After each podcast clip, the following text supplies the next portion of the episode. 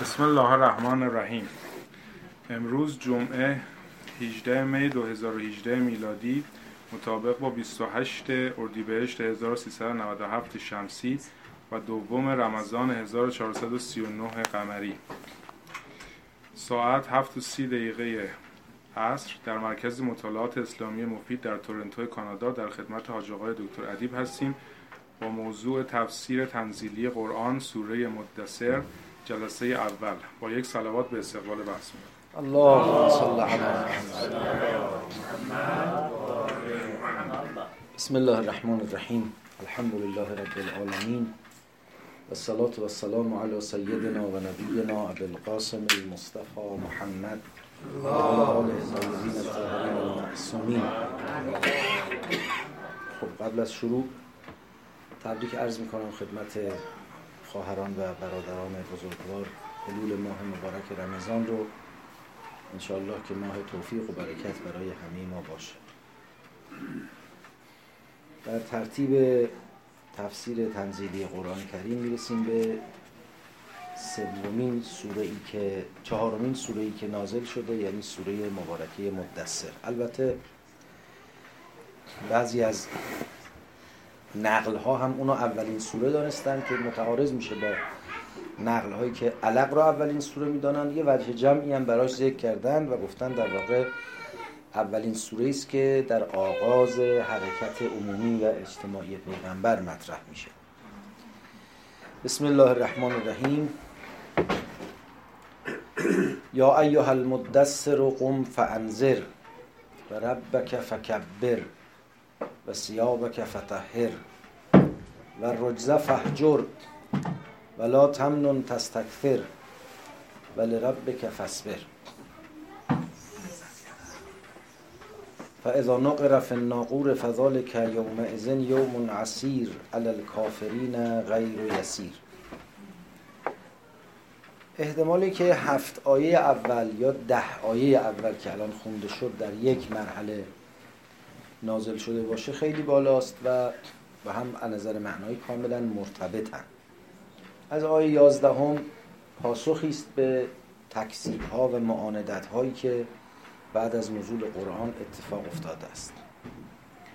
یا ایها المدثر مدثر مثل مزمل اصلش متدثر بوده است و چون که داوته به اصطلاح قریب المخرجن ادغام شده متدثر شده مدثر. مثل اینکه متزمل شده مزمل و از این دست ما در زبان عربی زیاد داریم.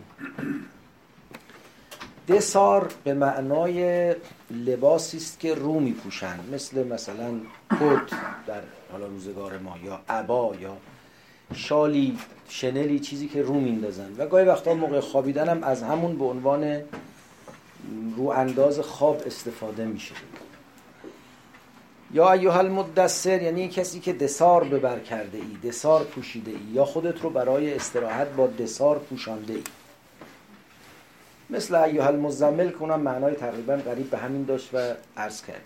خب چرا ایها المدثر گفته شده به پیامبر؟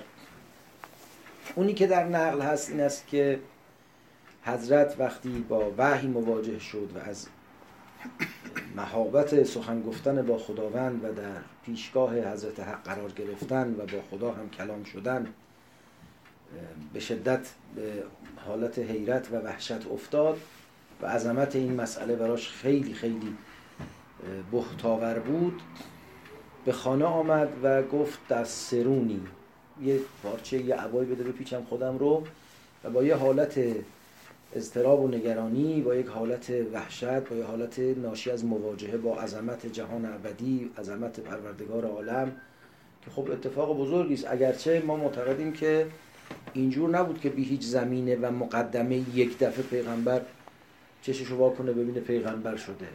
کما که هم تاریخ به این شهادت میده هم روایات متعدد هم عقلا با شناختی که از به حال سنت های الهی پیدا می‌کنیم می‌فهمیم. هم از قرآن میشه استفاده کرد که به تدریج پیامبر آماده شده. ولی به رغم همه آماده شدن ها به رغم همه تمهیداتی که خدای تبارک و تعالی برای رسولش در نظر گرفته بازم رسیدن به این نقطه و به این مقام و مواجه شدن با یه همچین پدیده عظیمی خیلی خیلی برای یک انسان کار سنگین و دشواری است. لذا پیغمبر با هر حال با یک دشواری در مواجهه با وحی مواجه است و حتی تا آخر دوران رسالت هم اگرچه کم کم دیگه اونس گرفته به وحی. اگرچه خیلی وقتها وحی به او آرامش میده نگرانی ها رو برطرف می‌کنه. پاسخی است به پیام های ضروری که جامعه به اون احتیاج داره. جوابی است به دشمنی ها و انادها به رغم همه اینها بازم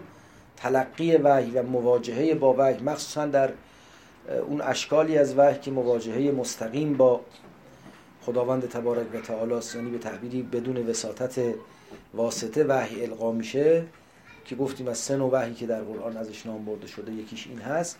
اینجور جاها به حال طبیعتا برای پیغمبر خیلی سنگینه. حالا تا چه رسد به اینکه در آغاز وحی طبیعتا هنوز اون تجربه طولانی هم به اندازه کافی برای حضرت حاصل نشده بود. ولی پیغمبر در این حالت آمدن خب با یک در واقع تعریض ملایم و دوستانه ای خدا میگه آه که عباتنت کردی ای که لباس پوشیدی گوشه گرفتی. بلند شو وقت نشستن نیست.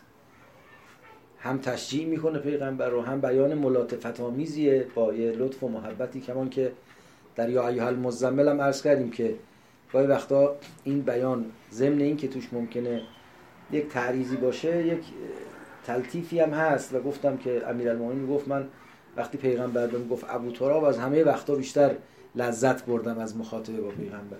برحال با یه بیان لطیفی و در عین حال تعریض به اینکه وقت عبا کشیدن و گوشه نشستن و خلاص فاصله گرفتن نیست وقت حرکت هست میفرماید یا ایها المدثر.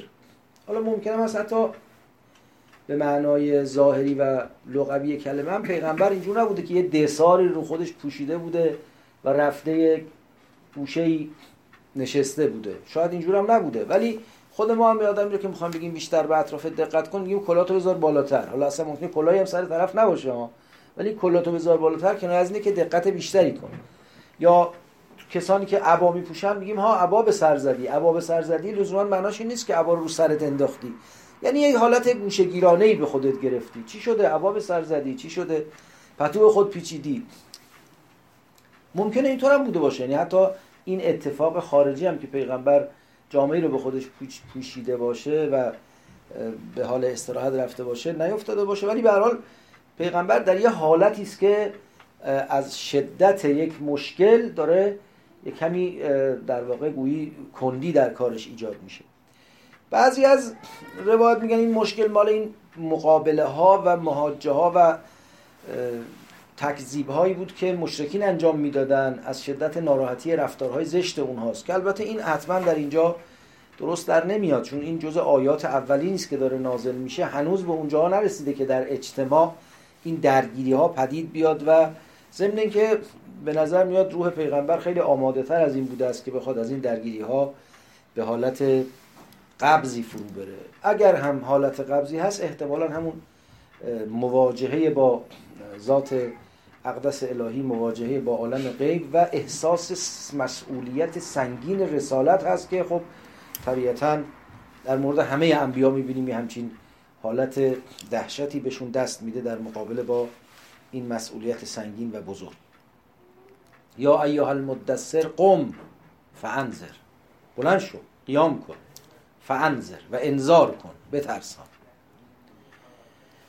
البته پیامبر هم مبشر است و هم منذر است و هم شاهد است و هم سراج منیر است و هم همه اینها هست در آیات متعدد قرآن. معمولیت های گوناگون پیامبر در قالب اوصافی که برای حضرتش بیان شده ذکر شده. اما ظاهرا انذار از همه مهمتره یا لاقل از همه به لحاظ رتبه پیشتره مقدم بر هم است. البته ما انسان ها در این طول تاریخ و روزگار و مثلا تو این دورانی که ما زندگی می‌کنیم خیلی سانتیمانتال شدیم خیلی عاطفه گرا شدیم خیلی دلمون می‌خواد همه چیز رو با یک لطافت و حتی جنبه شاعرانه و رویایی باش مواجه بشیم. اما واقعیت وحشتناک مواجهه انسان با جهان که اگه نتونه براش معنا پیدا کنه شاید سهمگین ترین مواجهه است که پیدا میشه برای انسان. واقعیت وحشتناک اندیشیدن به ابدیت که اگه نتونیم تکلیفش رو روشن کنیم انسان احساس پوچی می‌کنه احساس پادر هوایی می‌کنه. اینا چیزایی نیست که با تعارف و شوخی و لسان شعر و لطیفه بشه درستش کرد و در قالب دراماتیک درش آورد. واقعیتش اینه که زندگی انسان یه معمای بزرگه. ابدیت انسان یه معمای بزرگه. معنا به این زندگی دادن یک حقیقت بسیار سنگینه و یکی از راههایی که ما از این سنگینی و بزرگی و درشتی نجات پیدا می‌کنیم. اینه که خودمون رو می‌زنیم به ناآگاهی و به بیخیالی. و معمولا این خود رو به خواب زدن بیشترین مشکلی است که ما توی زندگیمون داریم. یه جوری خودمون رو در حال قانع می‌کنیم که گذشته تا حالاش حالا بعد از حالاش هم میگذره و خیلی خبر خاصی نیست و خیلی دلمون می‌خواد بپذیریم که یک اتفاق عادی بوده است که ما به دنیا آمدیم. یه اتفاق عادی هم هست که از دنیا میریم و در این میان هم چیزی جز یک سری رفتارهای بیولوژیکی که حالا در متن اجتماع تبدیل به رفتارهای اجتماعی شده وجود نداره. اما اونی که دین می‌خواد به ما بگه اینه که نه تو به دنیا آمدنت یه قیامت بوده. از دنیا رفتنت هم یه قیامته. و پیش روی خودت یک جهان ابدی داری و تمام شدنی نیستی. پس خیلی باید مراقب باشی که چه کار داری می‌کنی. خیلی باید به فکر باشی. جدی بگیری زنده بودنت رو و انسان بودنت رو.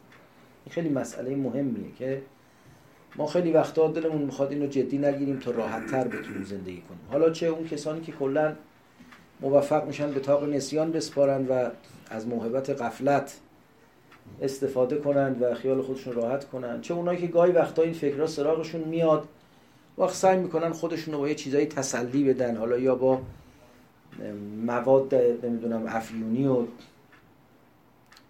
چیزایی که از خودشون اونها رو بستاند و بیخود کند یا با افکاری از این دست یا حتی با مشغول شدن به یه اموری که کارکردش نهایتا خیلی غیر از افیون نیست. خودم و با مالم با زندگیم با بچه هم با موقعیت اجتماعیم با قیافم با تیپم با منزلتم با درسم با کتابام مشغول می‌کنم برای اینکه یادم بره که من چه راه بزرگی رو پیش رو دارم و چه حادثه سهمگینی است زنده بودن و زندگی کردن و به سرانجامی رسوندن لذا انسان احتیاج داره که یکی بهش هشدار بده. این ترساندن و انذار خیلی وقتا لازمه. البته انذار با بشارت همراهه.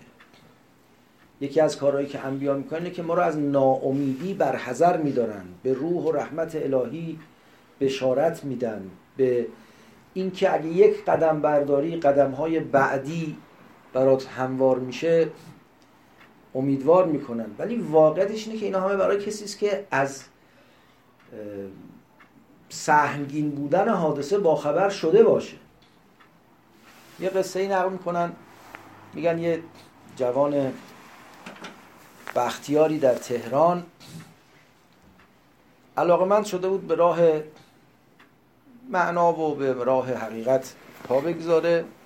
رفت پیش مرحوم آیت الله شیخ محمد تقی آمولی شیخ محمد تقی آمولی از علمایی بوده که هم فقیه بوده هم عارف بوده هم فیلسوف بوده در تهران زندگی می‌کرده تقریبا یک قرن پیش. کمتر از یک قرن از در گذشته ایشون میگذره البته. میره پیش مرحوم شیخ محمد تقی آمولی میگه آقا من می‌خوام خلاصه راه خدا رو برم. آقای آمولی میگه مثل اینه که بخوای با موجه های خودت این کوه البرز رو سوراخ کنی و از مازندران سر در بیاری. اگه اهلش هستی بسم الله. این می‌بینه یعنی دارن در واقع سنگلابش می‌کنن میگن برو دنبال کارت. خیلی ناراحت و پریشان میشه و میاد قوم پیش مرحوم علامه تباتبایی میره پیش ایشون میگه آقا من رفتم پیش آقای آمولی. اینجوری به من فرمودن. آقای تبا میگه که خب حالا بازم می‌خوای با این سختیاش؟ میگه آره می‌خوام ولی نمی‌دونم چجوری میشه. خیلی این خیلی سخته اینجوری که ایشون میگه. آقای تبا میگه بله به همین سختیه که ایشون میگه ولی موجه اول رو که می‌زنی خدا شروع می‌کنه خودش راه رو باز کردن. این که ازش به عنوان جمع بین خوف و رجا و این که میگن مؤمن کسی است که اگر خوفش رو در یک کفه ترازو بگذارن و رجاعش رو در یک کفه دیگه هیچ کدوم بر دیگری ذره غلبه پیدا نمی‌کنه. در واقع اشاره به همین مسئله هم هست. از طرفی اونقدر مسئله زندگی و ابدیت و مواجهه با ابدیت و در پیشگاه خداوند بودن و مسئولیتی که انسان داره و سعادتی که اگر خوب مسیرش رو طی کنه می‌تونه بهش برسه و بدبختی و شقاوتی که اگر بد مسیرش رو طی کنه بهش می‌تونه برسه اونقدر بزرگه و عظیمه و تکان دهنده است که جا داره انسان سر به بیابان بگذاره از حراس این مسئله. از طرفی هم خدا وعده داده که کمک می‌کنم عنایت می‌کنم حقی است برگردن من کمک کردن به کسانی که در این راه میان. به حال برای انسانهایی که قافل و بیتوجهن اولین قدم اینه که قم فانذر باید ترسوند باید توجه داد که خلاصه کار کار دشواری در پیش است و راه دشواری در پیش است و باید به هوش و ربک فکبر. بعد اینکه انذار دادی پروردگارت رو بزرگ بدار. کبر فعل امر از مصدر تکبیر یعنی به بزرگی منصوب کن بزرگ بدان بزرگ بشمار. یا بزرگی او را ابراز و بیان کن. عرض می‌کنم که اولا اینکه و ربک فکبر ربک رو مقدم کرده. خب ممکنه به خاطر به اصطلاح سجعی باشه که در بقیه آیات هست. مدثر انذر کبر خواسته اینا با هم هماهنگ بشن. اما در عین حال گفتن تقدیم آن چیزی که جاش متأخره حسر رو میرسونه. و ربک فکبر یعنی تنها چیزی رو که بزرگ میداری ربت باشه. بعدم نفرمود والله فکبر. الله رو بزرگ بدان. یا و رب العالمین فکبر. پروردگار جهانیان رو ربک. پروردگار خودتو که هرچی داری هرچی هستی از جانب اوست. او تو رو پرورش داده. اگه الان به مقام نبوت رسیدی حامل رسالت الهی شدی برکت اوست هدایت اوست کار اوست. البته مخاطب اولیه این سخن رسول خداست ولی تعمین پیدا می‌کنه مخصوص به حضرت نیست. بنده و جناب عالی هم هر جایی هستیم هر منزلت ناقصی کاملی که داریم هر چی هستیم همه هست عنایت خداوند. همه هر هر چی هست از عنایت و توجه و ربوبیت اوست. بنابراین و ربک فکبر خدا رو کبیر بشمار و بدان. حالا یه وقتی معناش اینه که در باطن تو اعتقادت و فکرت یه وقتی نه هم از این اظهار کن این کبریاء الهی رو در زبانت در عملت. و این الله اکبری که ما در واقع شعار اسلام هست و نمازمون رو با اون شروع می‌کنیم و بر حال یکی از مهمترین شعارهای اسلام هست در واقع بیانیست است از همین و ربک فکبر. خب پروردگار تو بزرگ بدان یعنی چه بزرگ بدان؟ از چی بزرگتر بدان؟ وقتی میگیم الله اکبر اکبر صفت تفصیلیه دیگه. یعنی خدا بزرگتر است. این به چه معناست؟ در روایات در این باره خب روایات متعددی آمده بیانهای مختلفی آمده و از جمله گفتن که کسی در محضر امام صادق علیه السلام تکبیر گفت امام فرمود که الله اکبر من ایه شیعه خدا از چی بزرگتره؟ اون طرف گفت من کل شریعه است. همه چی بزرگتر اما فرمود نه این بیان تو ناقص, ناقص محدود کننده است. بگو الله اکبر من ان یوسف. این نیست که بعد از همه چیز بزرگتره چون اصلا همه چیز با او در مقام مقایسه نیست. خدا بزرگتر از اینه که بشه وصفش کرد بشه توضیحش داد. این مسئله کبریا یا بزرگی خداوند هم یه مسئله قابل توجهی است که در زبان دین وارد شده. گاهی وقتا در بعضی نوشته های متدینین دیگر ادیان به جای بزرگی از کمال صحبت میره. پرفکت بودن خداوند کامل بودن خدا. یه نکته ای که اینجا شاید بد نباشه بهش توجه کنیم این است که اون که ما می‌خوایم بپرستیمش اولین ویژگی که درش سراغ می‌گیریم و دنبال می‌کنیم این است که بزرگ باشه بزرگترین باشه. چون پرستش عبارت است از این که ما در برابر یه موجودی در نهایت خضوع و تسلیم در بیاییم. همه هویت و هستی خودمون رو در مقابل او تسلیم کنیم. این نهایت خضوع و تسلیم علل قاعده باید معطوف به کسی باشه به موجودی باشه که دیگه از او بهتر زیباتر کاملتر سراغ نداریم. و الا معنا نداشت که دنبال اون بریم. یه قصه ای میگم که یک عاشقی در خانه معشوقش رفت و شروع کرد به غزل سرایی برای معشوق. معشوق بهش گفت که تو چرا سراغ من آمدی از من بهترم هست. گفت کجا از تو بهتر پیدا میشه گفت همونا پشت سر یکی وایساده عاشق برگشت کسی رو ندید. وقتی دوباره برگشت معشوقش یکی سیلی زد تو صورتش. گفت چرا می‌زنی؟ گفت که تو معشوق عاشق من نیستی و بر نمیگشتی پشت سرت نگاه کن. کی آدم بر نمیگرده پشت سرش نگاه کنه؟ وقتی به این اطمینان برسه که دیگه از این بهتر نمیشه. اگه به این نگاه برسه که دیگه از او زیباتر از او کاملتر پیدا نمیشه دیگه سراغ دیگری نمیره. ما یکی از مشکلاتمون که خیلی سراغ این ور اونور میریم این است که به کبریا الهی خیلی متوجه نیستیم. خیلی در نیافته این کبریای الهی رو. لذا یه جای کم میاریم سراغ دنیا میریم سراغ قدرت های دنیایی میریم. یه کسایی رو خیلی بزرگ میداریم و تحویل می‌گیریم در حالی که بندگانی هستند. عبیدون مملوکون مثل خود ما. و ربک فکبر یعنی احراز و فهم و بیان این مسئله که تنها موجودی که کبریا داره و حقیقتا از همه جهت کامله و اونقدر بزرگی که در وصف نمی گنجه همون ربی است که تدبیر عبور ما و زندگی ما و هرچه داریم از جانب اوست. و سیابک فتحر لباست رو پاک کن. خب اینجا هم باز احتمالات متعدد دادن. بعضی گفتن که معنای ظاهری مراده سیاب یعنی همین لباسی که در تن میپوشیم. روایات زیادی هم گفتن این سیابک فتحر یعنی سیابک فقصر یا سیابک فشمر. یعنی پیرنت اونقدر بلند نباشه که رو زمین کشیده بشه و با آلودگی ها آلوده بشه. اونو کوتاهش کن یا بالا بزن شمر یا کمی بکشش بالا مثلا پایینشو بپیچون. مثل خودمون که وقتی جای احساس می‌کردیم پاچمون رو بالا می‌زنیم. حالا خود همینم هم می‌تونه کنایه از این باشه که وقتی وارد یه فضایی میشی که آلودگی داره باید خودتو جمع جور کنی. اینجور نیست که تو هر جوری می‌خوای رفتار کنی هر جوری می‌خوای زندگی کنی بعدم پاک دامن باقی بمونی. یه جاهایی باید دامن رو برچید یه جایی باید دامن رو بالا کشید و الا آلودگی در پیش میاد. ولی اصولا این تعبیر تطهیر سیاب یا پاک کردن سیاب به معنای پرهیز از زشتی و پلیدی و پلشتی خیلی تعبیر رایجیه. کمان که ما در مورد کسی هم که دوچار مثلا پلیدی و پلشتی میشه تعبیر آلوده لباس آلوده شدن جامع آلوده شدن یا آلوده دامن شدن رو به کار می‌بریم.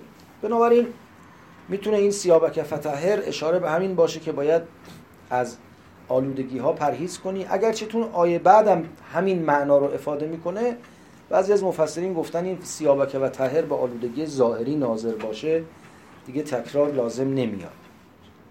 بعضی هم گفتن اون بربک فکبر و سیابک فتحر اشاره است به نماز. اگرچه نماز هنوز به این شکل رایجش و در قالب 17 رکعت در شبان روز اون زمان هنوز تشریع نشده بیان نشده ولی اصل مسئله نماز و توجه به خداوند و کبریای خداوند و با پاکی در نماز وارد شدن یه امریست که حتی از قبل از اسلام هم اصل نماز مورد توجه بوده و به این معنا به عنوان یک عملیات خاصی برای عبادت خدا شناخته می شده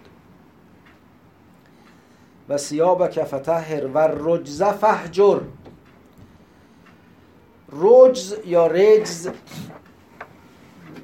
اگه معنای لغویش رو کنیم یعنی اضطراب پریشانی که به معنای عذاب اذیت میاد یا به معنای آنچه منشأ عذاب و اذیت میاد. بعضی هم گفتن رجز اصلا یک لغت دیگری است در رجز. رجز یعنی پلیدی رجز یعنی همون پلیدی. و رجز فهجر یعنی از آنچه موجب پلیدی است. از آنچه تو رو به بیچارگی و عذاب و پریشانی میرسانه فاصله بگیر.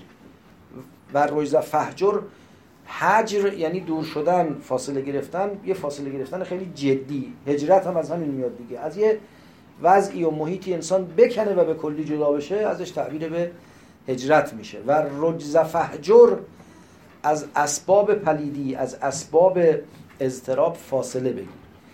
خب اگر اون سیابک فتحه رو به معنای ظاهری بگیریم یعنی لباست رو پاک نگه دار یعنی پاکیزه باش. این و رجز فهجر یعنی از گناهان و پلیدگی ها دور پلیدی ها دوری کن. اما اگر بگیم اون و, و سیابک فتحه هم معناش اهم از ظاهره یعنی از در واقع پاک کن خودت رو آلودگی هایی که ممکنه در روح در اثر ملامست با دنیا و ارتباط با دنیا داشته باشه پاک کن. این در واقع وسیابک فتحر میشه. آنچه رو که ممکنه در این زندگی تو رو آلوده کرده باشه ازش پاک شو و بعدم از منشأ این ناپاکی ها فاصله بگیر هر چی که ممکنه تو رو آلوده کنه مرز خودت رو با اون تعیین کن و با اون فاصله بگیر. هر کس هم یه چیزی بیشتر اذیتش می‌کنه دیگه. یعنی آدما مختلفن. یه کسی مال دنیا بیشتر وسوسش می‌کنه. یه کسی شهوات مادی بیشتر وسوسش می‌کنه. یه کسی مقام و موقعیت بیشتر وسوسش می‌کنه. بالاخره باید آدم مراقب خودش باشه. میگن مرحوم عاشق عبد مرحوم صاحب مفاتی عاشق عباس قمی. عرض می‌کنم که گویا در مشهد یه مدتی رفته بود به زیارت.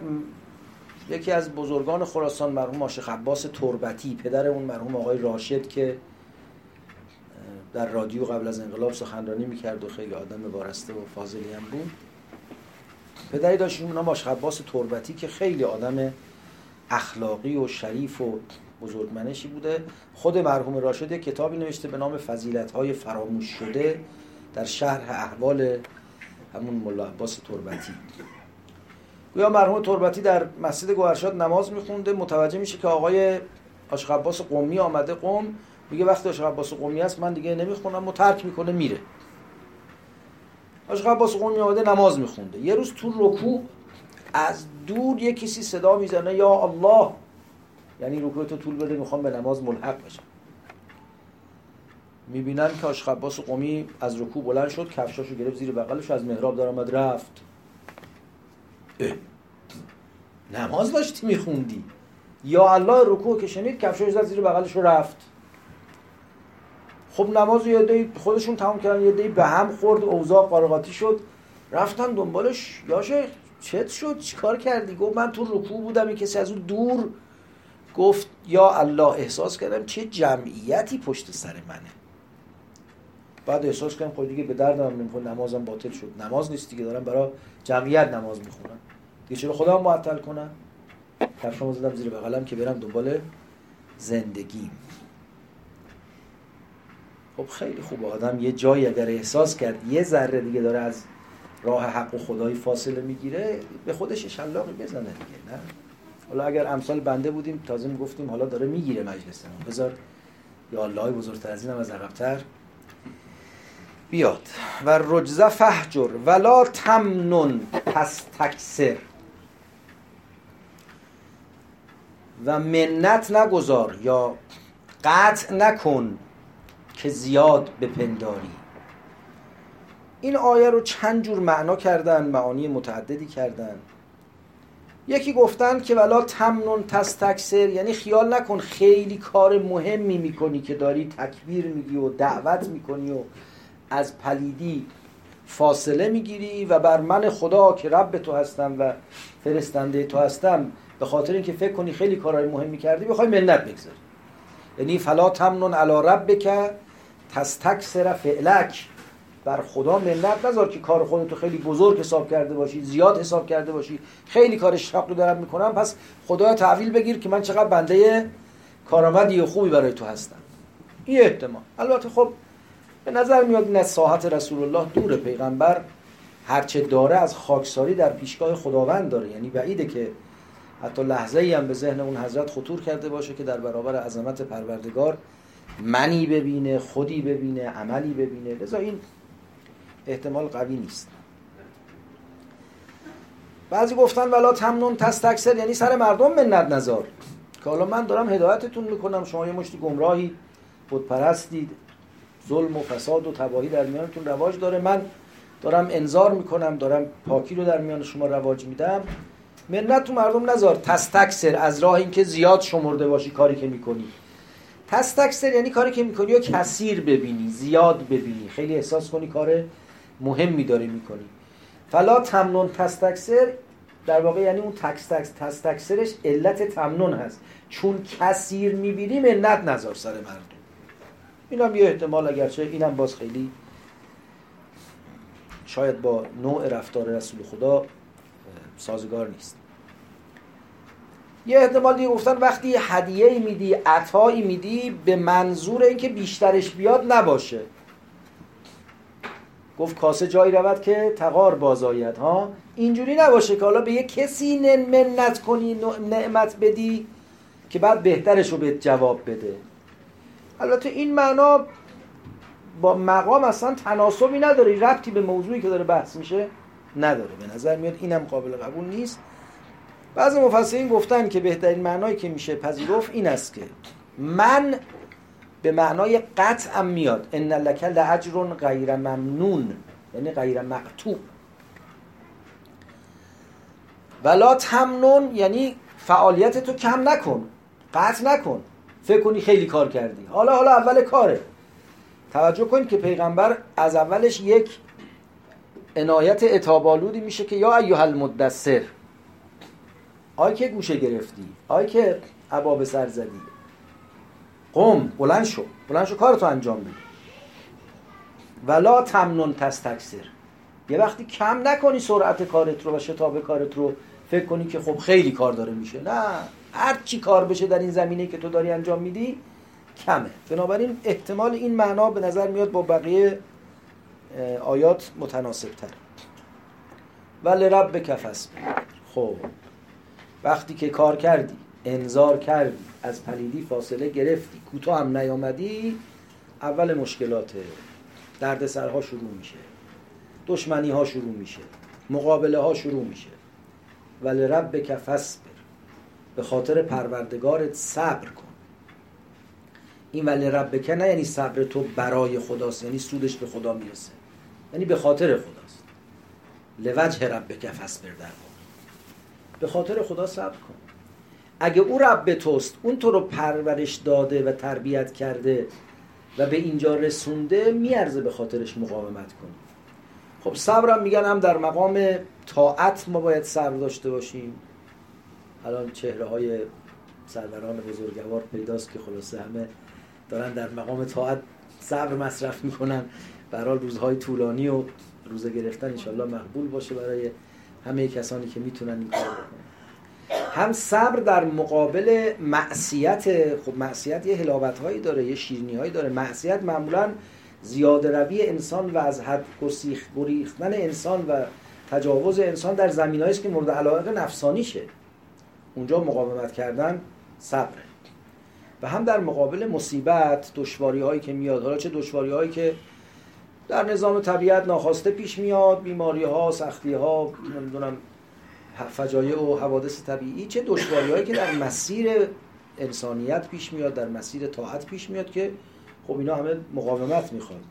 لذا در روایت فرماد صبر نسبتش با ایمان نسبت سر با بدنه. از صبر من الایمان که رأس من الجسد. و اگه انسان صبر نداشته باشه کار ایمان پیش نمیره. لذا توصیه به حق مستلزم است با توصیه به صبر. ما همدیگه رو هم باید تواصیه به حق کنیم هی به همدیگه تذکر بدیم که درست باش خوب باش. هم توصیه به صبر کنیم تحمل کن درست میشه سختی ها رو بر خود هموار کن. ولی رب فسبر باز اینجا هم ولی ربک مقدم فسبر شده. و در واقع تنها اون کسی که به خاطر اون می‌تونی صبر کنی میارزه صبر کنی پروردگار توست. اصولا انسان اگر یک امر ارزشمندی رو هدف خودش قرار بده سختی ها رو برای نیل به اون قبول می‌کنه دیگه. این همه شهد و شکر که از سخنم میریزه است میریزد ابج صبری است که از آن شاخ نبات هم دادن. اگه انسان یک شیرینی بهتر از شاخ نباتی رو تو دهن خودش حس کنه می‌تونه صبر کنه. و بعدم شهد و شکر در زندگیش ایجاد خواهد شد پدید خواهد آمد. اون وقتی ما بی صبر میشیم اون وقتیه که در واقع اون هدف متعالی رو از دست میدیم. یا ارادهمون برای رسیدن به اون هدف متعالی رو از دست میدیم یا ظرفیتمون برای نیل به اون رو از دست میدیم. تا وقتی من خودم رو بزرگتر از مصیبت ببینم بی صبر نمیشه اینو فکر کنم قبلا هم به مناسبتی عرض کردم. یه وقتی است که بنده مثلا پنج تومانی گم می‌کنم. اصلا ممکنه به فکرم نیاد که دیروز پنج تومن گم کردم یه وقتی پنجاه تومانی گم می‌کنم. یه وقتی 500 تومانی گم می‌کنم. یه وقتی 5000 تومانی گم می‌کنم. یه وقتی چک پول 50000 تومانی گم می‌کنم. کم کم هرچی قیمت میره بالاتر نگرانی من بیشتر میشه. چی شد؟ کجا رفت؟ جیبا رو بگرد. اصلا برای 5 تومانی جیبم هم نمیگردم. برای 50 تومانی هم دیگه حالا همینطوره. شاید 500 تومانیش حالا همینطوره. اما 5000 تومانی این جیبم بود؟ نه این جیبم بود. ده نیستش. 50 هزار تومانی لباسا رو در میارم جیباشو پشت رو می‌کنم میتکنم حالا اگه این مبلغ رفت بالاتر کی می‌زنم تو سر خودم میگم بیچاره شدم اون وقتی که می‌رسه به نقطه‌ای که دیگه من کوچیکتر از اون مبلغم. به قول کسی میگه قیمت من همونه. اون لحظه که می‌زنم سرم میگم بیچاره شدم من اونقدر میارزم. نرخ تعیین میشه. مادام که من خودم رو یا هدفم رو یا اون نقطه رو که باید به سمتش برم بزرگتر می‌بینم و ارزشمندتر می‌بینم می‌تونم صبر خب اگه می‌خوای صبر درست حسابی کنی ولی رب به کف به خاطر خدا صبر کن. اگه صبرت برای خدا شد دیگه حد و مرز پیدا نمی‌کنه. چون عظمت و کمال الهی حد و مرز نداره. فاذا نقر فی الناقور فذالک یوم ازن یوم عسیر علی الکافرین غیر یسیر وقتی در ناقور کوبیده میشه نقر یعنی کوبیدن. یه چیزی رو اینقدر بکوبی تا سوراخش کنی. این نک زدن کلاق رو میگن نقر. ناقور تبل جنگی رو میگن یا سازهایی که برای صدا کردن. برای صدا کردن و خبر کردن در گذشته یا از سور استفاده می‌کردن. سور یک در واقع سازی است که از شاخ گاو درست میشه شاخ گاومیش درست میشه توش خالی می‌کنن یه بوقی ازش درست می‌کنن یا در سور میدنیدن یا تو تبل رو تبل می‌زدن. حالا تبلای بزرگ رو بهش کوس می‌گفتن. تبلای قابل جابجایی و حمل رو می‌زدن گاهی وقتا. الان هم برای آماده باش برای اعلان بعضی مسائل توی به اصطلاح محیط های نظامی تبل می‌زنن دیگه. اذا نقر فی ناقور یعنی وقتی که روی تبل کوبیده میشه. این نقار خونه هم که مشهد میگن نقار خونه چون تبل می‌زنن دیگه. نقاره اون کرنا نیست. کرنا اون سازیه که صدای میدمن درش. نقاره اون تبلای کوچیکیه که روش می‌زنن. کرنا می‌زنن دو نقاره ازا نقر فی الناقور وقتی رو تبل زده میشه بسیاری از مفسرین گفتن که این ازا نقر فی الناقور یعنی ازا نفخ السور. اصلا بعضی رسما گفتن ناقور یعنی سور. معنی لغوی نیست. ناقور یعنی تبل. سورم یعنی ساز ساز بادی. شیپور. گفتن خب منظور از تبل زدن همون دمیدن در سور دیگه که تو جای دیگه فعضا نفخ فی سور فنفخ فی سور فسعق من فی السماوات و من فی الارض در سور دمیده میشه همه قش می‌کنن. گفتن این ناقور منظور همون سور بعد حالا چرا پس یه جای میگه ناقور یه جای میگه سور. از این میشه فهمید اصلا مسئله این نیست که بوق می‌زنن یا شیپور می‌زنن یا دهل می‌زنن. اینا همه بیان تمثیلی است برای بیان یه حقیقتی که در عالم اتفاق میفته. از این حقیقت گاهی به عنوان دمیدن در شیپور یاد میشه. چون خبرهای مهم و اینجوری اعلام می‌کنن یه خبر مهمی در عالم اتفاق میفته و اون اینه که نظام عالم عوض میشه. ظاهر عالم از هم گسیخته میشه. باطن عالم ظهور می‌کنه. اون چیزی که ما خیلی الان نمی‌بینیم و توجهش نداریم و در عمق جانمان میگذره اون روز آشکار میشه یوم تبل سرائر میشه. از این تعبیر کردن و ازا نفخ سور یا نقر فی ناقور فاذا نقر فی الناقور وقتی در ناقور دمیده میشه و اون حادثه عظیم قیامت اتفاق میفته و یه روز جدیدی پدید میاد و روزگار جدیدی پدید میاد که نظام هستی نظام دیگری میشه فذالک یوم ازن یوم عسیر. اون اون روز این فذالکه به همون اذا نقر به ناقور برمیگرده اون همون روز یوم ازن اون روزی که در ناقور دمیده میشه یوم عسیر روز دشواریست اسر داره سختی داره. اتفاق کوچکی نیست. یه تحول ما یه تحول جسمانی رو تجربه کردیم لحظه ولادت. برای که اولین بار می‌خواستیم نفس بکشیم شروع کردیم به هوار کردن. هوار داد فریاد که چیه من می‌خوام نفس بکشم. می‌خوام اولین بار ریم از هوا پر کنم. شروع کردیم به داد زدن. بعدم خب تا بیام تطبیق بشیم از توی محیط گرم شکم مادر بیایم به محیط بیرون هوا به بدنمون بخوره نور بخوره. منتها خب چون شاید مثلا ذهنمون اون موقع خیلی ضعیف بود الحمدلله چیزی یادمون نمیاد. بچه رو که می‌بینیم می‌فهمیم چقدر سخت گذشته تا وقتی که این فقط تحول طبیعی رو طی کردیم. حالا فرض بفرمایید در یه شرایطی که با آگاهی داریم یه تحولی رو طی می‌کنیم. می‌فهمیم داریم یه جهانی رو پشت سر می‌گذاریم. این همه آیاتی که در قرآن کریم از هولناک بودن قیامت مطرح میشه. یومی که تر الناس سکارا میست که مردم مستن منگن. مادر گویی بچهش رو رها می‌کنه و میره بچه شیری خودش رو. هر کس رو می‌بینی حیرانه هر که دنبال کار خودشه. مالی که یه تحول بزرگ داره اتفاق میفته خیلی روز دشواری است. فاذا نقر فی الناقور فذلک یوم اذن یوم عسیر اون روز روز بسیار دشواری است. علل کافرین غیر و یسیر این که این علل کافرین رو خب آیه دهم علل کافرین غیر, کافرین غیر و یسیر هست. قالب مفسرین بدون عنایت به فصل آیه گفتن این علل کافرین متعلق است به همون اسیر.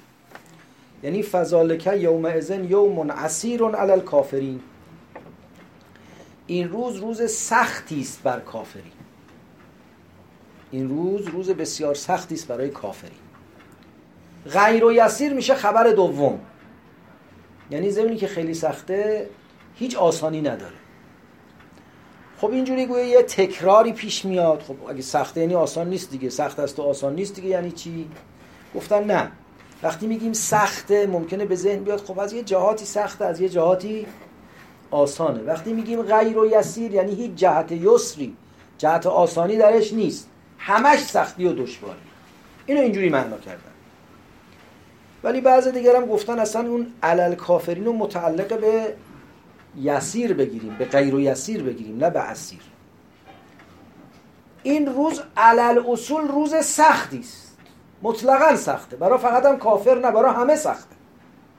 تحول از نظام عالم به نظام قیامت برای همه سخت تو روایات هست که هر کس رو می‌بینی اون روز داره میگه وا نفسا. یعنی ای وای من ای وای خودم. بعد میگن که رسول خدا میگه ای وا, وا امتا. ای وای امتم چون انقدر بزرگ شخصیت و روح اون بزرگوار که امتش رو پاره جان و تن خودش می‌دونه. که یوم ازن یوم اسیر روز سختی است. منتها در اون روز سخت یه امور تسهیلگری وجود داره. مثل قلب سلیم داشتن مثل بار سبک داشتن. مثل جامعه پاک و عدم آلودگی به زشتی ها و پلیدی های دنیایی. اینا تسهیل می‌کنه امر اما علل کافرینه غیر و یسیر. برای کافر هیچ تسهیلی در کار نیست. ذات اون روز سخته. برای همه هم سخت البته یه انسانهایی همه این سختی اون روز رو تو این دنیا برای خودشون تجربه کردن. کندن خودشون رو از این دنیا قبل از قیامت. الذین سبقت لهم من الحسن اولئک عنها مبعدون. قرآن وقتی سختی قیامت و دشواری ورود به نشعه قیامت رو ذکر می‌کنه بعد میگه الذین سبقت لهم من الحسن. اونایی که زودتر حسنای ما سراغشون رفت اولئک انها مبعدون. اینا از این از سختی ها و دشواری ها دورند. از این درد و رنج ها دورند حتی صدای دشواری عذاب هم به گوششون نمی‌رسه. لا یسمعون حسیسها و هم فی مشتهت انفسهم خالدون. این سبقت لهم من الحسنا کیان کسانی که تو این دنیا پوست دنیا رو از تن خودشون کندن. اینا دیگه اونجا که میرن کار انجام شده است تحقق پیدا کرده است. اما ماهایی که چسبیدیم به دنیا خب باید کنده بشه دیگه. باید یکی یکی شرایط این جهانیمون به شرایط آخرتی تبدیل بشه. لذا برای همه سخت. من حالا نماز تسهیلگره. ان قبلت قبل ما سوا. عبادت تسهیلگره. یا ایها الذین آمنوا اتقوا الله وابتغوا و جاهدوا فی سبیله وابتغوا الیه الوسیله. وسیله چیه؟ عبادت وسیله است. کمالات اخلاقی وسیله است. ولایت اولیاء خدا وسیله است. اینا وسیله است دیگه. کسی که وسایلش جور کرده باشه کارش آسان تره اما کافر چی؟ نه اون هیچ کاری نکرده. علل کافرین غیر و یسیر. هیچ یسری برای کافر نداره. کافر یعنی کی؟ یعنی غیر مسلمانان؟ نه این ادبیات قرآن نیست. بله در عرف فقه کافر یه معنایی میده. تو عرف روزمره ما ممکنه یه معنای دیگه بده. تو عرف قرآن کافر یعنی حق ستیز. یعنی منکر حقیقت. کسی که حقیقت رو می‌فهمه ولی میپوشانه. حق پوش. کسی که حق پوشانی می‌کنه. ممکنه به حسب ظاهر مسلمانم باشه ها. مشکل اینجاست. ممکنه من به حسب ظاهر و زبان مسلمانم هستم. اما هر جایی که پا رو حق گذاشتم کافرم. لذا کفرم یه مرحوم مفهوم دارای مراتبه. یه وقتی کفر نسبت به پروردگار عالم داره حقیقت ربوبیت خداوند جل و علا رو علیاذ بالله میپوشانه و انکار می‌کنه. یه وقتی حقیقت نبوت خاتم الانبیا رو میپوشانه و انکار می‌کنه یه درجه از کفره. یه وقتی هم نه کفرهای سبکتر حقیقت وظایف انسانی خودش رو میپوشانه حقیقت حقوق برادران و خواهران مسلمانش رو. حقیقت رفتار انسانی که باید با انسانها داشته باشه میپوشانه. اینا همش کفره. درجات و مراتب داره دیگه. هرچه کفرش بدتر باشه اون اصرش هم سختره تحصیلاتش هم کمتره. شاید همونجور که قرآن فرمد و ما یؤمنو اکثرهم بالله الا و هم مشرکون. میگه اکثرشون ایمان نمیارن الا اینکه رگای از شرک هم تو وجودشون هست. شاید از این بشه گفت اکثر کسایی که ایمان میارن یه رگای از کفر هم در وجودشون هست. آدمی برسه به اون جایی که هیچ کفری تو وجودش نباشه. هر حقی رو فهمید حق تسلیم بشه. خوشا به سعادت چنین فرد این علالقاده دیگه در قیامت با عسر مواجه نمیشه با یسر مواجه میشه. خیلی عذر می‌خوام. روزه دارم هستید. حالا نمی‌دونم. من اگر شما حال سوال پرسیدن ندارید من حال ادامه دادن دارم. ادامه بدم اگر نه وقت من تمام شده. تازه ده دقیقه گذشته چون دیر شروع کردیم. فرصت رو در اختیار دوستان قرار خب دو تا سوال دارم. خب انشالله خداوند به همه توفیق بده و سلام علیکم و رحمت الله و برکاته. دو تا دو تا سوال می‌پرسم. بفرمایید.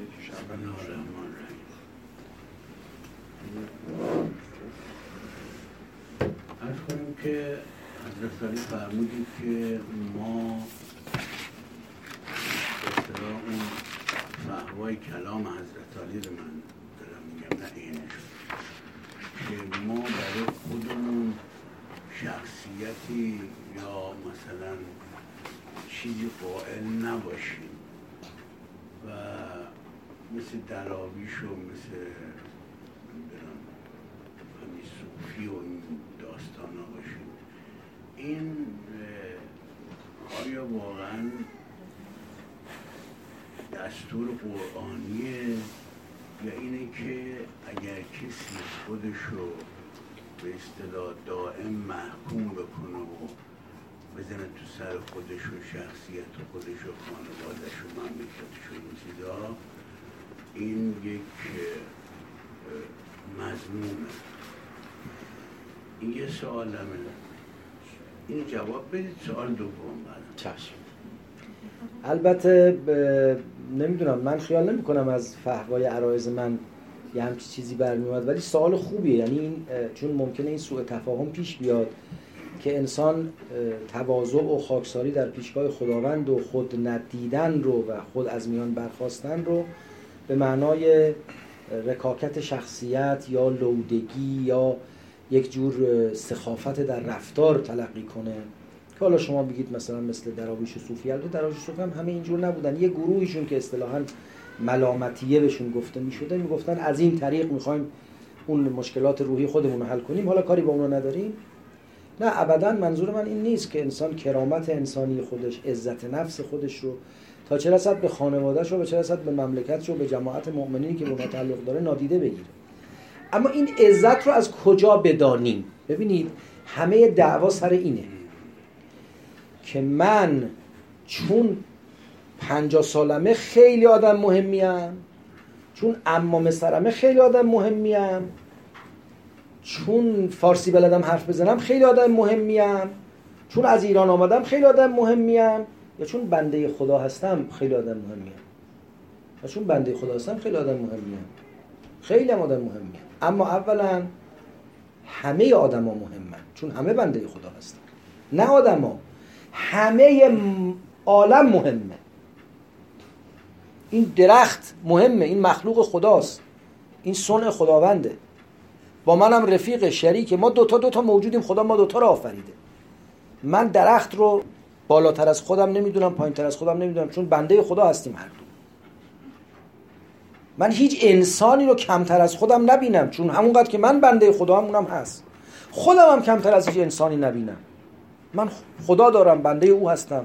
عزت شخصی خودم رو باید در مقابل انسانهای دیگه حفظ کنم. عزت اونا رو هم باید محفوظ بدارم بعد اگه فهمیدم این هرچی که من خیلی آدم مهمی هستم به خاطر بندگی خداست هر جا خدا از من می‌خواد حالا سکوت کن چشم. حالا حرف بزن چشم. حالا جلو برو چشم. حالا عقب بیا چشم. حالا تسلیم شو چشم. خم شو دست استادت رو ببوس چشم. خم شو دست پدرت رو ببوس چشم. خم شو دست مادرت رو ببوس چشم. اطاعت می‌کنم خاکساری می‌کنم. وقف لهما جناح از ظل من الرحمه جلو پدر و مادرت بال ذلت پهن کن. ای آقا من آدم مهمیم من آخوندم امامه دارم ننه من. دیپلم داره بیشتر از دیپلم نداره. خب نداشته باشین حرفا یعنی چی؟ خدا گفته تو بنده ای هر چه داری از خداست پای مادرت رو ببوس. خضوع کن مقابلش. وخفز جناحک لمن اتبعک من المؤمنین. کنار برادران و خواهران ایمانی خفز جناح کن. بال ذلت بینداز. بگو من نوکر شما همه هستم. من مخلص شما همه هستم. این خدا ازت خواسته. برای خدا داری می‌کنی. بنابراین نه من اصلا عرض نمی کنم ما یه آدمی بشیم برای اینکه بگیم من آدم خاکساری هستم برای اینکه بگم اون نفس سرکش خودم رو بکوبم لودگی کنم نمی‌دونم رکاکت و صفا عرض می‌کنم که سخافت در رفتار و شخصیتم بروز بدم. نه ولی همه آدما رو بزرگ بدونم همه آدما رو عزیز بدونم همه موجودات رو همین پرندهایی که تو هوا دارن راه میرن همونقدر مخلوق خدا و مورد عنایت اون هستن که من بلکه بیشتر از من. چون من گناه هم می‌کنم اونا گناه هم نمی‌کنن. اگه اینجوری به عالم نگاه کنیم وقت هم عزتمون محفوظ میمونه هم غرور و تکبر سراغمون میاد. من اگر غیر از این گفتم یا غیر از این افاده کردم عذرخواهی می‌کنم. منظورم این بود. حالا بعد نیست اینم بگم به مناسبتی که ماه مبارک رمضان هم هست. آیشه میگه که یک شب دیدم پیغمبر در رخت خوابش نیست. یه کمی حساس شدم. به قول خودش ادرکنی بعض و ما ادرکن نسا حساسیت های زنانه پیش آمد. من کجا رفته؟ پا شدم دنبالش را افتاده دیدم کف مسجد روی خاک افتاده و صورتش رو روی خاک گذاشته و زجه می‌زنه و این حرف رو می‌زنه. اللهم لا تنزع منی صالح ما انعمت بهی علی ابدا. خدایا نعمت های خوبی که به من داده ای مرا هرگز از اونها جدا نکن. اللهم ولا تردنی فی سوء استنقذتنی منه ابدا خدایا از بدی هایی که مرا نجات دادی دوباره تو اونها وارد نکن اللهم ولا تشمت بی عدوا ولا حاسدا ابدا خدایا مرا مورد شماتت دوست دشمنان و حسودان قرار نده اللهم ولا تکلنی الی نفسی طرفت عین ابدا خدایا چشم بر هم زدنی مرا به حال خودم واگذار نکن. نم زجه می‌زنه اینا رو میگه من مبهوت مونده بودم که این پیغمبر خداست این عزیزترین موجود خداست. خلاصه گفت پیغمبر برگشت از این حالت رفتم بهش گفتم امثلک یقول هادا یا رسول الله. این حرف رو شما می‌زنی؟ شما اینجوری ناله می‌کنی؟ پیغمبر فرمود چرا نزنم؟ برادرم یونس یک لحظه به خود وانهاده شد سر از کجا در آورد؟ پیغمبر بیشتر از همه ما اون خاکساری رو در وجود خودش می‌بینه چون از همه ما بزرگتر. اتفاقا آدم هرچی بزرگتر میشه باید خودش رو وامدار عنایت خدا ببینه و لذا کوچکتر و خاکسارتر تلقی کنه. و سوال دوم راجع به کافر فرمودید حضرت علی فرمودید کسی که حق و حقیقت رو می‌بینه و پنهان می‌کنه و اظهار نمی‌کنه. خب حالا مثلا حالا چون من سوادشم ندارم تو همین وادی مملکت خودمون مسلم کیه؟ از همون جمله اظهار نمیکنتون من فهمیدم می‌خوای بری تو خاکی. ببین ببین نکن این کارا رو. ما الان روزه هستی شما. خب. روزه هستی شما. بترس از خدا. از خدا میترسم. به همین دلیل میگم تو این خاکی نرو. من من, من انقدر ترسوام از خدا که هیچی. از شما هم میترسم. اگه فقط از خدا میترسیدم که خوب بود. مشکلم بیشتر از این حرف هست. من می‌خوام حقیقت برم روشن بشه. شما من میشونی تو خاکی. العیاذ بالله. من بگم که آقای رستگار توضیح بدید لطفا. بله. ببینید این که من میگم البته واژه درست کافر اسم فاعل از کفر از کفر یعنی پوشاندن کافر یعنی پوشاننده. به کشاورز میگن کافر. چرا؟ چون دانه رو تو زمین می‌گذاره و روشو میپوشانه. به قبرکن میگن کافر چون مرده رو تو زمین می‌ذاره و روشو میپوشانه. کافر یعنی حق پوش کسی که چیزی رو میپوشانه. خب؟ این کفاری که اینقدر در قرآن ازش صحبت شده کسانی است که حقایق رو میپوشانن انکار می‌کنن. بعد اینکه فهمیدن حق انکار می‌کنن ها. یه وقتی کسی نمی‌فهمه حق رو خب نمی‌فهمه که هیچ. اما یه کسی حقیقت رو می‌فهمه. ولی به خاطر منافع و مصالحش انکار می‌کنه. خب همونطور که عرض کردم کفر می‌تونه مراتبی داشته باشه. یک کفر اینه که الیاذ بالله ربوبیت خداوند جل و علا رو انکار کنیم. الیاذ بالله نبوت پیغمبر رو انکار کنیم. یک کفر هم اینه که آقا ایشون خیلی خط خوبی داره من انکار کنم. ایشون خیلی سلیقه خوبی داره من انکار کنم. ایشون حقی به گردن من داره من انکار کنم. اینا هم همه یه درجات و مراتبی از کفر. این که به خاطر منافع و مطامع خودمون واقعیت های خوب اجتماع را یا واقعیت های تلخ اجتماع رو انکار کنیم کار خوبی نیست. در این جهت من با شما موافقم. اگه تو جامعه ما یه واقعیت تلخی در جریانه باید اون رو انکار نکنیم. به تلخیش اعتراف کنیم. اما چند تا نکته رو بهش توجه کنیم. یکی این که اظهار کردن غیر انکار نکردنه. یعنی یه وقتی هست که من اعتراف به یه حقیقتی دارم ولی به هزار یک دلیل که حالا بعضیشون میشه توضیح داد الان جای اظهارش نیست. حتی در مورد وحدانیت خداوند تبارک و تعالی. خود قرآن در داستان عمار یاسر داستان از خارج می‌دونیم داستان عمار یاسر قرآن اشاره نمی‌کنه ولی وقتی عمار رو و یاسر و سمیه پدر و مادرش رو گرفتن و زیر شکنجه قرار دادن بنی مخزوم. یاسر و سمیه حاضر نشدند. از حرف خودشون برگردن و هر دو به شهادت رسیدن که اولین شهدای اسلام هم این دو بزرگوارن. اول سمیه مادر عمار و بعدم یاسر پدر عمار. اینا اولین شهیدان اسلام.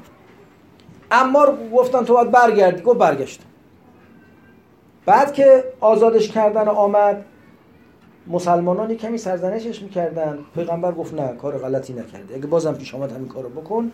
آیه شریفه آمد الا من اکره و قلبه مطمئن بالایمان. اگه اسلحه گذاشتن رو مغزت میگن بگو خدا نیست بگو نیست. خودت که می‌دونی دلت که مطمئنه. بحث لفظ و ظاهر نیست. منم هر روز صبح تا غروب دارم میگم خدا هست رب العالمین روزی 17 رکعت هم نماز می‌خونم توش ده بار رب العالمین رو تکرار می‌کنم. اما معلصف تو دلم و باطنم و زندگیم رب العالمین خیلی وقتا علیاذ بالله حضور نداره.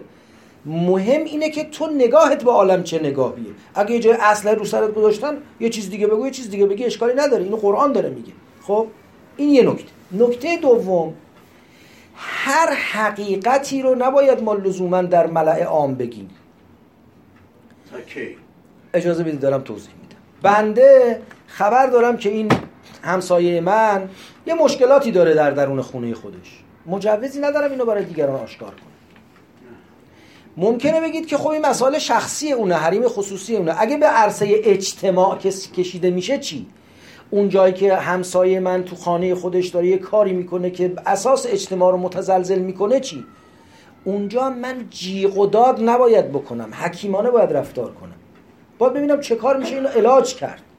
به چه مرجعی میشه مرجع قانونی مراجعه کرد؟ به چه مرجع عرفی مراجعه کرد؟ چه کار میشه کرد برای حل این؟ اینم یه مسئله. یه مسئله دیگه باید ببینم نحوه این روشنگری که دارم می‌کنم ضررش از سودش بیشتر نباشه. ها؟ من برای که بچه‌مو هشدار بدم که اعتیاد به مواد مخدر بده بهش بگم پسرم خیلی مواظب باشی. تمام بچه های این کوچه رو من دیدم معتادن. خب این زمینی که آبروی همه بچه های کوچه رو پیشش بردم می‌فهمه معلوم میشه خیلی خطرناکی هم نیست دیگه. این همه بچه کشیدن و نمردن. خب هم یکیش. اصلا آثار سوش بیشتر از آثار خوبشه. لذا اینا دعواهای مصداقی و موردیه. ضمن این که یه مسئله مهمی که ما یادمون رفته این که ما معمولا اصول رو رها می‌کنیم فروع رو میچسبیم. خدا رحمت کنه مرحوم آیت الله متحری رو. در کتاب ده گفتار سه تا مقاله داره به نام وعظ و خطابه. مال قبل از انقلاب دیگه خیلی سالها قبل از انقلاب ایشون میگه ما اشکالمون اهل منبر و وعظ ایشون خودش به عنوان اهل منبر و وعظ تلقی می‌کنه میگه ما اشکالمون اینه که یه حرفی می‌زنیم مردم خوششون بیاد نه حرفی که مردم لازم دارن.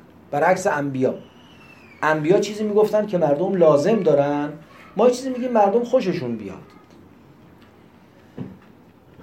خیلی وقتها اونی که وظیفه من هست به عنوان کسی که یه لباس خاصی تنش کرده یه جای نشسته به عنوان سخنگوی دینی داره حرف می‌زنه اینه که تذکر به یه چیزایی بدم که تو مخاطبان مشافه من هست. اینا رو درستش کنم.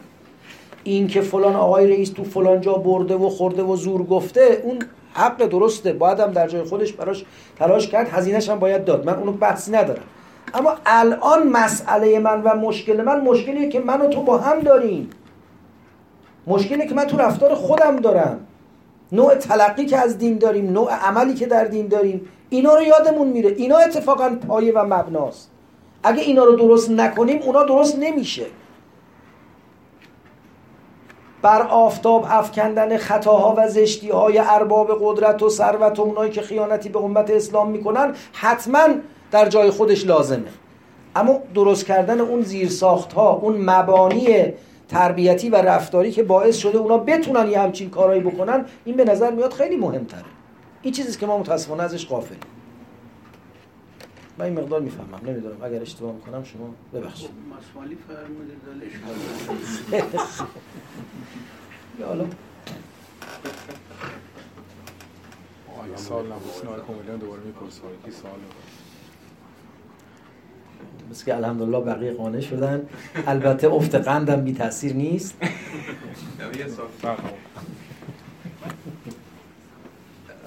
این بحثی که راجع به کردیم پس اینایی که مثلا فرض کنید با متدای فلسفی میرن جلو و مثلا با استدلال به این نتیجه نمی‌رسن که مثلا خدایی وجود داره و واقعا باش سوال کنیم لج و نیست ولی خب کافر نیست خطاکار است. خودشو از نعمتهای فراوانی محروم می‌کنه. ولی کافر نیست. کافر کسیه که چیزی را که ولو سر زوزنی می‌دونه حق انکار کنه. اگه نمی‌فهمه حقه جاهله گمراه. کافر نیست.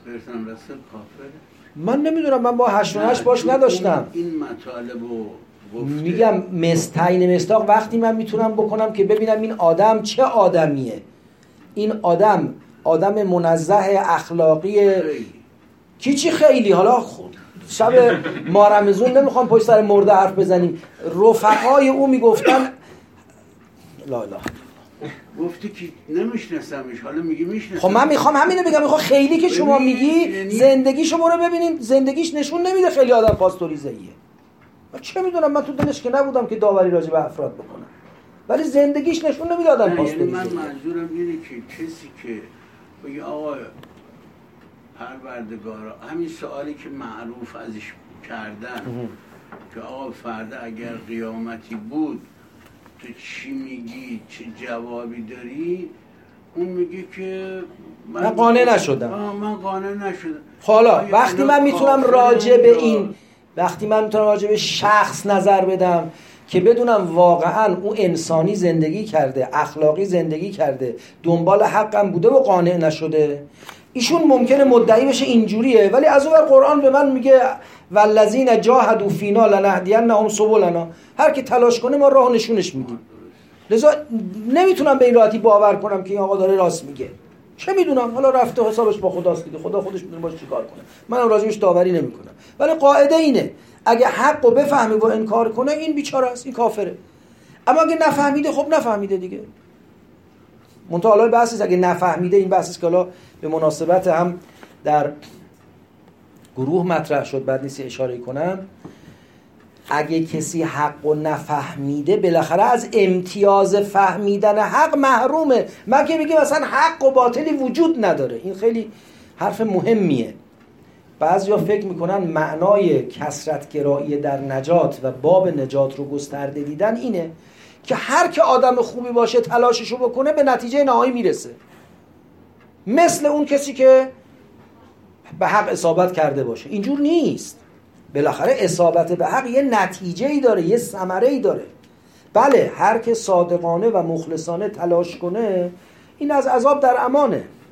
این به نجات به معنای حد اقلی کلمه می‌رسه. ما اینو قبلا شش جلسه در یه نوبتی اگر یاد دوستان باشه در اون به عنوان پولاریز در قرآن روش بحث کردیم. اما اینجور نیست که من صادقانه فرض کنید. فرض کنید این اتفاق بیفته.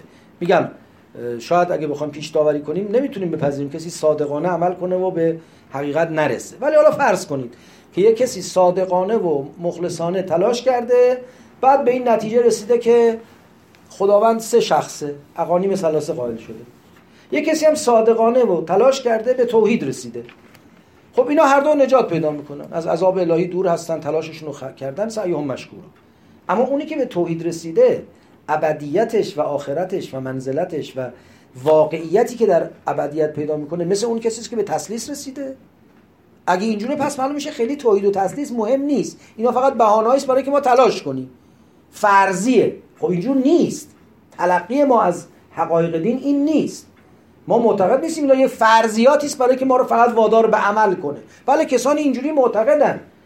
معتقدن اصلا محتوا موضوعیت نداره. محتوای دین و تعالیم دینی حتی واقعیت نداره. فقط یک تلاش است برای سوق دادن ما به سمت یک عرض می‌کنم که کارهای خوبی. ولی اعتقاد ما این نیست. فهم ما از قرآن این نیست. بنابراین که نه مسلما اگر کسی صادقانه حق طلبانه بدون آلودگی و تقصیر تلاش کنه به حق نرسه معذوره. اما اگه کسی به حق برسه اضافه بر این که معذوره مشکورم هست و طبیعتا چیزایی هم گیرش میاد که گیر دیگران نمیاد. یه سوالی داشتم. این که قرآن تو آیات مختلف قیامت صحبت می‌کنه که اون روز همه گیج اینا اونایی که مردن ترکیبشون چیه؟ یعنی همه زنده میشن یه دور قیامت میرن یا یه سری خب مردن اون زمان؟ حالا یا اینکه همه میمیرن دور زنده میشن دور میمیرن چجوریه؟ بله. عرض می‌کنم که خب آیات قرآن خیلی به این تفاصیل نپرداخته چون اصلا کارش این نبوده. کلیت اون وضعیت رو بیان می‌کنه. اونی که مثلا از فرض کنید آیات سوره حج فهمیده میشه اوائل سوره حج یا موارد دیگری اینه که در اثر اون تحولاتی که داره اتفاق میفته اون آدمایی که هستن دچار همچی وضعیتی هست. حالا اونایی که مردن چی؟ در مورد اونایی که مردن باز یه اعتقاد رایج جا افتاده اسلامی این است که اینا در قیامت کبرا دوباره زنده میشن. یعنی در واقع یه قیامت صغرا وجود داره و اون وقتی که هر کسی میمیره و وارد نشعه آخرت میشه یا از این دنیا عبور می‌کنه و می‌رسه به فضایی که خیلی حقایق براش مطرح میشه. یه قیامت کبرا داریم که در واقع روزی است که در کنهو یک تحول جهانی اتفاق میفته و عرض می‌کنم که یه تغییر جهانی اتفاق میفته که همه در شریک و سهیمند و یه اتفاق جهان شمول واقع میشه. خب در اون اتفاق جهان شمول در اون تحول اونایی هم که قبلا مردن در واقع به یه ساعتی از آگاهی می‌رسن. حالا یا به جهان ماده برمیگردن یا در همون ساعتی از جهان که هستن به آگاهی می‌رسن یا دیگه اینا مستحضرید با مبانی مختلف و مکتبهای مختلف فکری و فلسفی تفسیرهای مختلف از اینا کردن که عمدهشون هم حدسیات دیگه. خیلی به یقین نمیشه در این باره چیزی گفت. قرآنم بناش بر حل جزئیات این مسائل نیست. بر هشدار دادنه. که حواستون باشه. حالا اون که مرده چی میشه و که زنده چی میشه بعدا ان می‌بینیم ببینیم چطور میشه دیگه.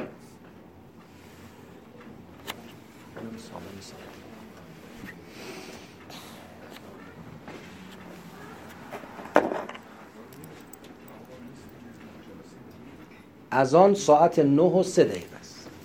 تا پنج دقیقه به نه ادامه میدیم. بعدم فرصت برای جمع کردن صندلی ها و بله. بفرمایید. علیکم السلام. نزدیکتر اگه میکروفون رو نزدیک دهنتون میگی صدا ضبط میشه. درباره در واقع سختی روز قیامت توی جلسات قبلی یه قضیه مطرح شد اینکه سختیش به قدریه که کودکان رو پیر می‌کنه. یوم یجعل الولدان شیبا. این برای من سوال بود از چند جهت. یکی اینکه آدم انتظار داره که در واقع سختی متناسب با فردی باشه که تو اون عرصه هست. همین که میگه برای کافران غیر یسیره آدم انتظار داره که همچین منطقی در واقع شیوع داشته باشه. اینکه بچه پیر میشه این ذهنیت رو برای آدم ایجاد می‌کنه که بچه ای که ما دامان مظهر بیگناهی و پاکی. یعنی عرض کردم همونجا هم عرض کردم یوم یجعل الولدان شیبا نه یعنی واقعا یه بچه اینجا سر چش سفید میشه. یه تعبیره یه اصطلاحه یه استعاره است. یجعل یعنی آدمو پیر می‌کنه. ما میگیم فلان مسئله پیرم کرد. پیرم کرد یعنی فرسود مرو ناتوان کرد. فلان مسئله بچه ها رو پیر می‌کنه. بچه ها رو پیر می‌کنه. نه یعنی بچه ها پیر میشن پیرا مثلا دود میشن هوا میرن. نه یعنی واقعا روز بسیار سختی بعد ممکنه بگید خب چرا فقط از سختیش گفته شده؟ ببینید شما وقتی می‌خواید کسی رو آماده کنید برای یک شرایط دشوار میگید مثلا فرض کنید تو این کانادا میگید که زمستونا اینجا خیلی سخته ها. مراقب باش لباس خوب تهیه کن نمی‌دونم پنجراتو سترون کن وسایل حرارتی چنین و چنان باشه. این معناش نیست که در هیچ فرضی بر اون سرما نمیشه فائق آمد. چرا؟ اگه تو درست عمل کنی اگه از پیش بینی خودت و آینده نگری خودت بهره ببری و اقداماتی رو که در وقت خودش باید انجام بدی انجام بدی بر اون سرما فائق خواهی آمد. ولی اون روز سرده. اگه تو قرار سردت نشه باید یه کاری بکنی الان. تمام این اظهار نگرانی ها و ترس اینه که فضالکه یومئذن یومون اسیر. اون روز روز دشواریه. خب اگه زودتر فکرش کردی و آماده کردی که کردی. و الا علی الکافرین غیر یسیر. اون وقتی که کارش هم نمیشه کرد. چرا؟ چرا؟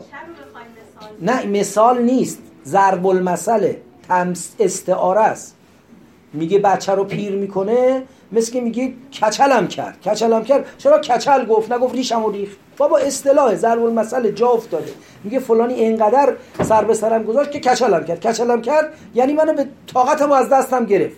این معناش نیست که الان بچه ها مثال می‌زنید. اصلا بچه ها پیر میشن یه اصطلاحی است. یوم یجعل الولدان شیبا یعنی اصطلاح است معنای سختی یا دشواری اون روز.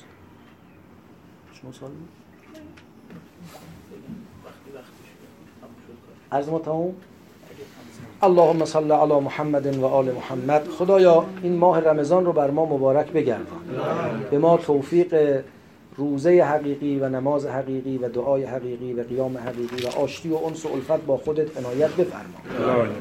خدایا همه اموات و گذشتگان ببخش و بیامرز. اسیران خاک رو رحمت بفرما. به مرزا شفا عنایت بفرما.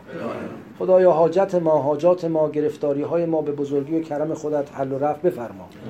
مشکلات جهان اسلام و در دشواری های مسلمین برطرف بفرما. به نبی محمد و اللهم صل علی محمد و آل محمد. بسم الله الرحمن الرحیم. سلام علیکم.